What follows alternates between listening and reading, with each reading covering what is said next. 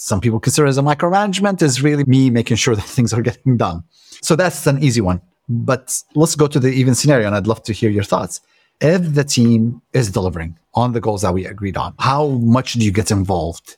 Do you just say, you know what, it's an autopilot. I don't really care. Look at how this is getting done, or no, you do something else. No, I think if they're delivering on the goals, you don't want to also. I don't believe in micromanaging people. I think they need to have that autonomy to do what they have to do. And as long as they're meeting the targets, they're meeting the goals, then it's good. But I think they also need to know because I think there's also a situation that happens. Back in 2006, we had this great idea of starting a digital marketing agency, Invesp.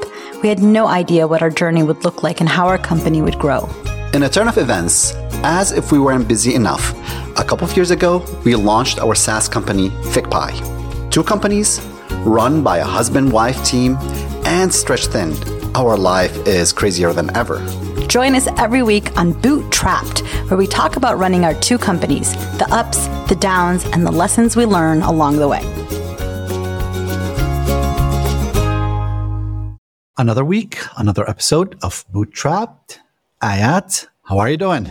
Good, good, doing all right. Things have been a little bit busy, but but doing okay.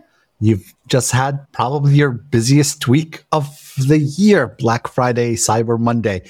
Before we get into all the stuff that you guys have had to do, talk to us. I mean, you get access to all these different companies and their data because they're working with Invesp. So you're, you're looking at conversions and sales and average order value. What are some of the insights you can tell our audience? Actually, tell me even first. It's about the Black Friday, Cyber Monday. How did that pan out? It's been a mixed bag, to be honest, with some of our clients. And the interesting thing is, some of the clients that already saw a little bit of a hit in terms of their traffic and overall conversion rates, that trend, of course, continued. So if you compare year over year, how they performed on last year's Black Friday compared to this year, of course, there's a difference there. But then we had some standout accounts that just did absolutely amazing and, you know, exceeded any projections that the client had. So from that perspective, I guess it's a little bit of a mixed bag. And the client that did really well, they didn't expect it. They had certain projections that they thought they would hit, and, they exceeded all those numbers. And they had also suffered from a little bit of a downwards trend. Last few sales that they had did not perform. So this was really great news for them. Other clients, again, like, of course, you see that peak in terms of traffic, but just compared to just because the traffic levels are down and the conversion rates were somewhat down, that translating into the end revenue as well. Okay. It's always some will do really well, some will do really bad. But what are we talking about in terms of percentage? 20% did bad, 80% did well. break it down a little bit more for us. Not of all of our clients do campaigns. Actually, this year, I believe. We'll talk about the ones that actually ran the campaigns. In terms of performance, how they do down? And do you want to talk about like the experiments that we ran or just overall sales? Overall sales. That's what everybody's concerned about. They couldn't care less about your experiments. How did your clients do? So I would say that the, the clients that did poorly probably they saw like maybe like a 15 to 20% drop compared to last year. Whereas the client that did well, again, exceeding what they were expecting, they did probably an increase of, I'm not sure about their numbers actually. Probably have to pull those up, but they exceeded all their projections. Okay. And I guess my question to you of all the different companies that you work with that ran Black Friday sales, what percentage of those didn't do really well? What percentage did well? I'd say we had 25% that did really well. Okay. And 75 that did okay. I looked at your data and it's not like that, by the way, which is interesting. You had 25% that did absolutely horrible, and you had about 50% that did normal, expected, and 25% that did absolutely amazing. Yeah, but you're looking at clients also that didn't necessarily run campaigns. So I'm only talking about the ones that ran campaigns. No, no, we'll leave it up to a next uh, different episode. No, I look at the ones because what I'm concerned about also, just overall, are you doing well or not? Correct. And looking, we have our pulse and looking, especially retailers. What are we seeing? It's interesting time. So, how has it been at Invesp for the last like few days? Again, I don't know where you're getting your numbers. We could talk about it offline, but I will say that I need to have more solid numbers in order to probably share. I didn't really expect you to ask me about specifics, but nonetheless, it's fine. We'll discuss it next week. In terms of just at Invesp, things are okay. I think during the Black Friday time, it's just a little bit more pressure on the team. It usually comes with the territory of just the period and just the push and clients that typically we might deliver for experiments that goes up a notch for them during the Black Friday season, just because again, we're really trying to push hard during a season that where they get a lot of traffic and some of them see just huge gains. So we try to really capitalize on that. So that adds pressure to the rest of the team from the design perspective, from the development perspective, from the QA perspective. So, you know, you get to hear from some of the team members that are a little bit exhausted and have had a little bit more pressure during this time. I know in previous years, we've had years where, where the team was working over the weekend prior to Cyber Monday. Did you have that or no? How did you manage that and how do you usually manage? Typically, like we're very conscious of it because I think, you know, there were periods of time in the these are like what I would say like 2017, 2018 where team members would really dedicate their whole day. We don't do that. What we will do is we'll just have them be available for a certain period, especially if there's like a launch that needs to happen. So it's nothing more than maybe like an hour that's going to take up from their weekend, but nonetheless, like it's a time where it's annoying for anybody, like if you're on the weekend to jump back in. But, you know, it's something that we've discussed with the team and they're aware of it and everybody knows how important this period is for us. But we really do try to minimize the amount of time that people are spending during the weekend on the campaigns. And it's just a matter from the CRO perspective and the person that's leading the team to look at the results. Like just be, have an eyeball on the results because last thing you want is things to go really sour for a client last thing you want is the weekend, which is the hottest weekend to go by, and then something's not collecting correctly or a test is not working properly. I think you threw lots of terms that will probably for a CRO, they all make sense. You said results, not collecting correctly. Talk to us about this. An eye on the results. What do you mean by that? So, you know, again, we run A B tests and typically they run through a tool. And so keeping an eye, making sure that whatever is coming in from this A B test that you're running, the results make sense and it's computing correctly. So it's just a matter of making sure that the tool is working properly and there's nothing alarming about the results. Very good. So that's Black Friday, Cyber Monday. Are things calming down at this point? Yeah, for the most. I mean, some of our clients extend like this period is, of course, the pre Christmas holiday season. So you still have a lot of like gift buying and whatnot. People try to purchase during the Black Friday and Cyber Monday because usually a lot of retailers, they'll make the biggest cuts during that period. But nonetheless, leading up to the holiday season and really like leading up to the deadline of shipping, because you have to keep that into account. Like, when is the shipping deadline for everybody? And when it comes to the holiday season, that's what retailers will typically use that period to still incentivize the customers with different deals and offers and whatnot. Again, depends on the industry. Not all of our clients fall into that category, but some do. And it can be like a stressful season in the sense that you're getting a lot more traffic. So you just want to capitalize on it with the experiments that you're running. And you want to make sure that during this time, they are meaningful experience experiments as well. Nice. What else? What kept you busy? I think in general, one other thing that we've been trying to do, and this kind of internal for me as well, is trying to evaluate team members and helping them grow in their different areas. So that's just something that I've been thinking about, even just looking at some of the weaknesses that different team members have. How do we make sure we augment that? What can we offer them in terms of really helping them grow and get to that next level?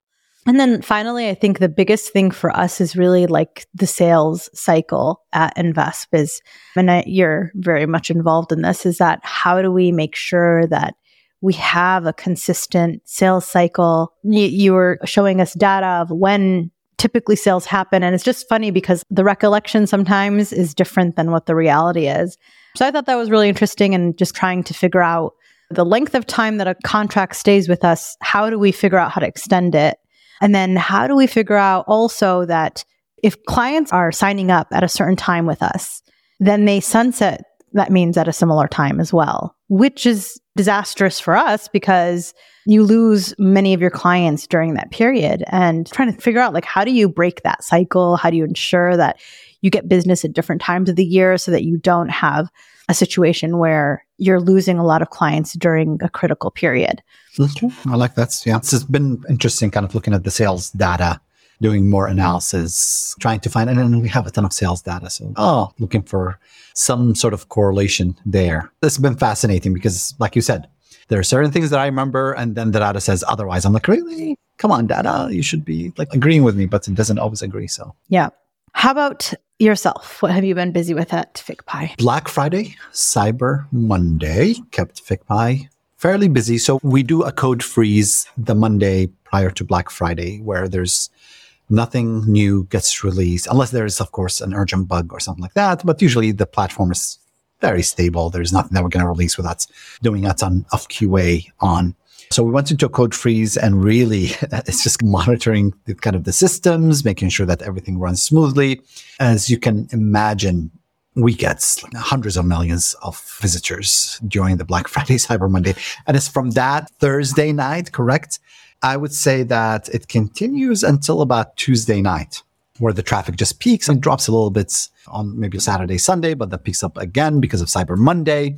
So we saw it consistently. And we were debating earlier today. We're like, hey, we have a whole bunch of new features that we want to push out. They're ready. And we're like, you know what? We still see that there's lots of companies that are using FigPii that are still running campaigns. We're like, you know what? We're not going to interrupt their campaigns. We're not going to push anything new. The plan was to start pushing some of the code, some of the new features today. We decided to extend it until this coming Monday, just not to cause any issues on the platform.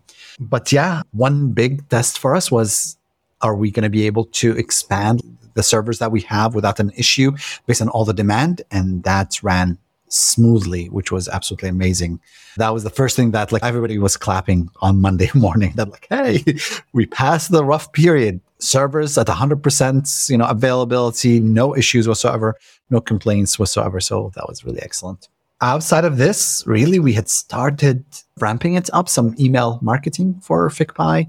So that has been good. We're very busy. There's more and more companies that sign up for FigPii. Lots of people do self service, correct? Just find FigPii, they'll sign up and then they'll activate, install the code, and they'll start running the, their own thing. It's fascinating because we get about 30 demo requests per week, which can keep us busy. And some of those demos are really quick. Sometimes they're 15 minutes, sometimes they're an hour, correct? It depends on the person that you're demoing the account and how many questions they have. So it's been rather keeping us busy between me and Riza doing all these demos. Sometimes you do a demo and I can't read the person that I'm doing the demo for. They just give you this blank stare. And I'm like, okay. But then I discovered somebody had messaged me and they're like, oh yeah, we already signed up for like three accounts. And those are fairly large accounts. I'm like, wow, I didn't even know. Couldn't even read you when I was doing the demo. And now he's bringing another company, one of his companies, and he wanted me to demo the account to their CTO. So I'm like, yeah, sure. If you already signed up, you probably can demo the account yourself, but sure, I will answer all the questions. So that was the second thing. And then finally, I have been working with the sales and marketing teams to come up with our budget for 2024, trying to figure out what activities we're going to have, what kind of KPIs we'll be measuring the activities of, like measuring the success of those activities on, and then what kind of budgets we need to spend. And that is stressful, by the way, because, and it's funny because we're already spending the money. We spend like, you know, fifty, hundred thousand dollars on marketing. When you do it in small chunks without really thinking about it, you're just doing it, which is not a good thing.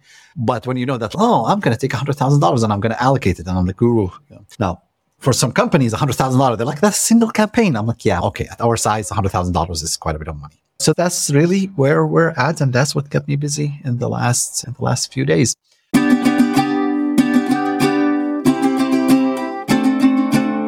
I had reflecting on everything that you've last few days. Any big lessons you want to share? It's interesting because we had a, a new team member join, and one of the things that we have our weekly meetings, and she's always asking, what's your feedback on like she's eager to know. Of course like trying to figure out how do you can give feedback constantly and then other team members where maybe you're not giving the feedback consistently so they're always in the cycle making the same kind of errors and mistakes. So just trying to balance that and figuring that part out is important. But i think of course giving that constant feedback whether it be i think it's very important to of course give positive feedback and then also if there's some areas of improvement certainly as well. But i think giving areas of improvement also without an action plan is not the way to go. So it's just a matter of trying to think what could be done there. Second is just even for team members, and this is including sales, because I think this is like an issue, is like how do you make sure you clarify the targets and goals? And not only sales, but again, because I talked about sales a little bit, but like even within the team, ensuring that all the goals, everybody knows what they're trying to achieve and what they're aiming for is important. And making sure, just from a lesson perspective, that's clarified as much as possible. How about yourself? This is funny because I've always, maybe this is my first lesson, I've always thought, I'm like, oh, I give people an autonomy and I let them do their own thing as long as they're meeting the targets. But then there's me thinking that I do that, and then there's the reality, correct, of what I actually do. And a few things that I've noticed is there are some functions where I don't give enough freedom to the person who's running to make decisions. And sometimes it's the complete opposite. I give them complete freedom and it's just a huge mess. So trying to find that right balance. And I think what I'm coming more to is okay, let's agree. This plays off from your point. Let's agree on what goals we're going to go after for Q1, Q2, Q3, Q4, how we're going to measure those goals. Do we agree? What are the activities? And then what I told them is like, I am going to just really watch those goals. And in order for me to watch those goals and whether we're going to achieve them or not, we do weekly meetings with the different functions. I think it's important that the reporting that happens during those weekly meetings really matches the goals. I was like, okay, let's keep it at that level because I can go into a such low level of detail and just lose the big picture, which defeats the purpose. Trying to work on that, figuring out the right balance is always interesting. And then finally, and maybe off of that, at what point do you say, you know what, we've agreed on some targets. Here's your goals, whether it's marketing or sales or development. Here are your goals for Q1. Here are your goals for Q2. At what point you get involved in the details? And at what point you just stay just at the high level? I think if the team is delivering, okay, so I'm not probably not going to get involved in the details, but when the team does not deliver, it's an easy thing. It's okay. I need to drill a little bit deeper. Some people consider as a micromanagement is really me making sure that things are getting done. So that's an easy one. But let's go to the even scenario and I'd love to hear your thoughts. If the team is delivering on the goals that we agreed on, how much do you get involved? Do you just say, you know what, it's an autopilot. I don't really care. Look at how this is getting done. Or no, you do something else. No, I think if they're delivering on the goals, you don't want to also, I don't believe in micromanaging people. I think they need to have that autonomy to do what they have to do. And as long as they're meeting the targets, they're meeting the goals, then it's good. But I think they also need to know because I think there's also a situation that happens where sometimes there's an awareness or there's a delivery goal. And then there's like, how am I in tuned and aware of what's going on with my client? There's a combo there. You have to know even if I'm delivering on my targets, if my client is not happy, then it's the same exact situation. I'm going to come and I'm going to ask and I'm going to say why. Da, da, da. I think the team member, whoever they are, in this case, it's client, whoever the stakeholder is, they need to make sure that that stakeholder is also happy. And sometimes it's not about just meeting the goals. So it's funny because you come at it from an Invesp perspective, which I don't think about at all. I think, yes, even if. No, but you're the stakeholder, right? You're the stakeholder. Yeah. And sometimes you don't know why you're displeased with something, but you know that you are, even if the targets. And again, I wouldn't imagine if targets are being met that you'd be displeased. Okay, let's just say, for instance, the goal is to write, and they're delivering that, but the blogs are not good or they don't meet like a certain criteria. In that case, you're not, as a stakeholder, going to be happy. Yeah. I think of this a little bit different because, yeah, you might be meeting the goals that I have, but also what kind of processes are you following? The culture that's around those processes is also important, correct? Because I'm not going to be also completely removed from how things are getting done at the company. I want to know that everything is done correctly and we're achieving that goal. I don't want to achieve the goal with you not doing all the steps that are required.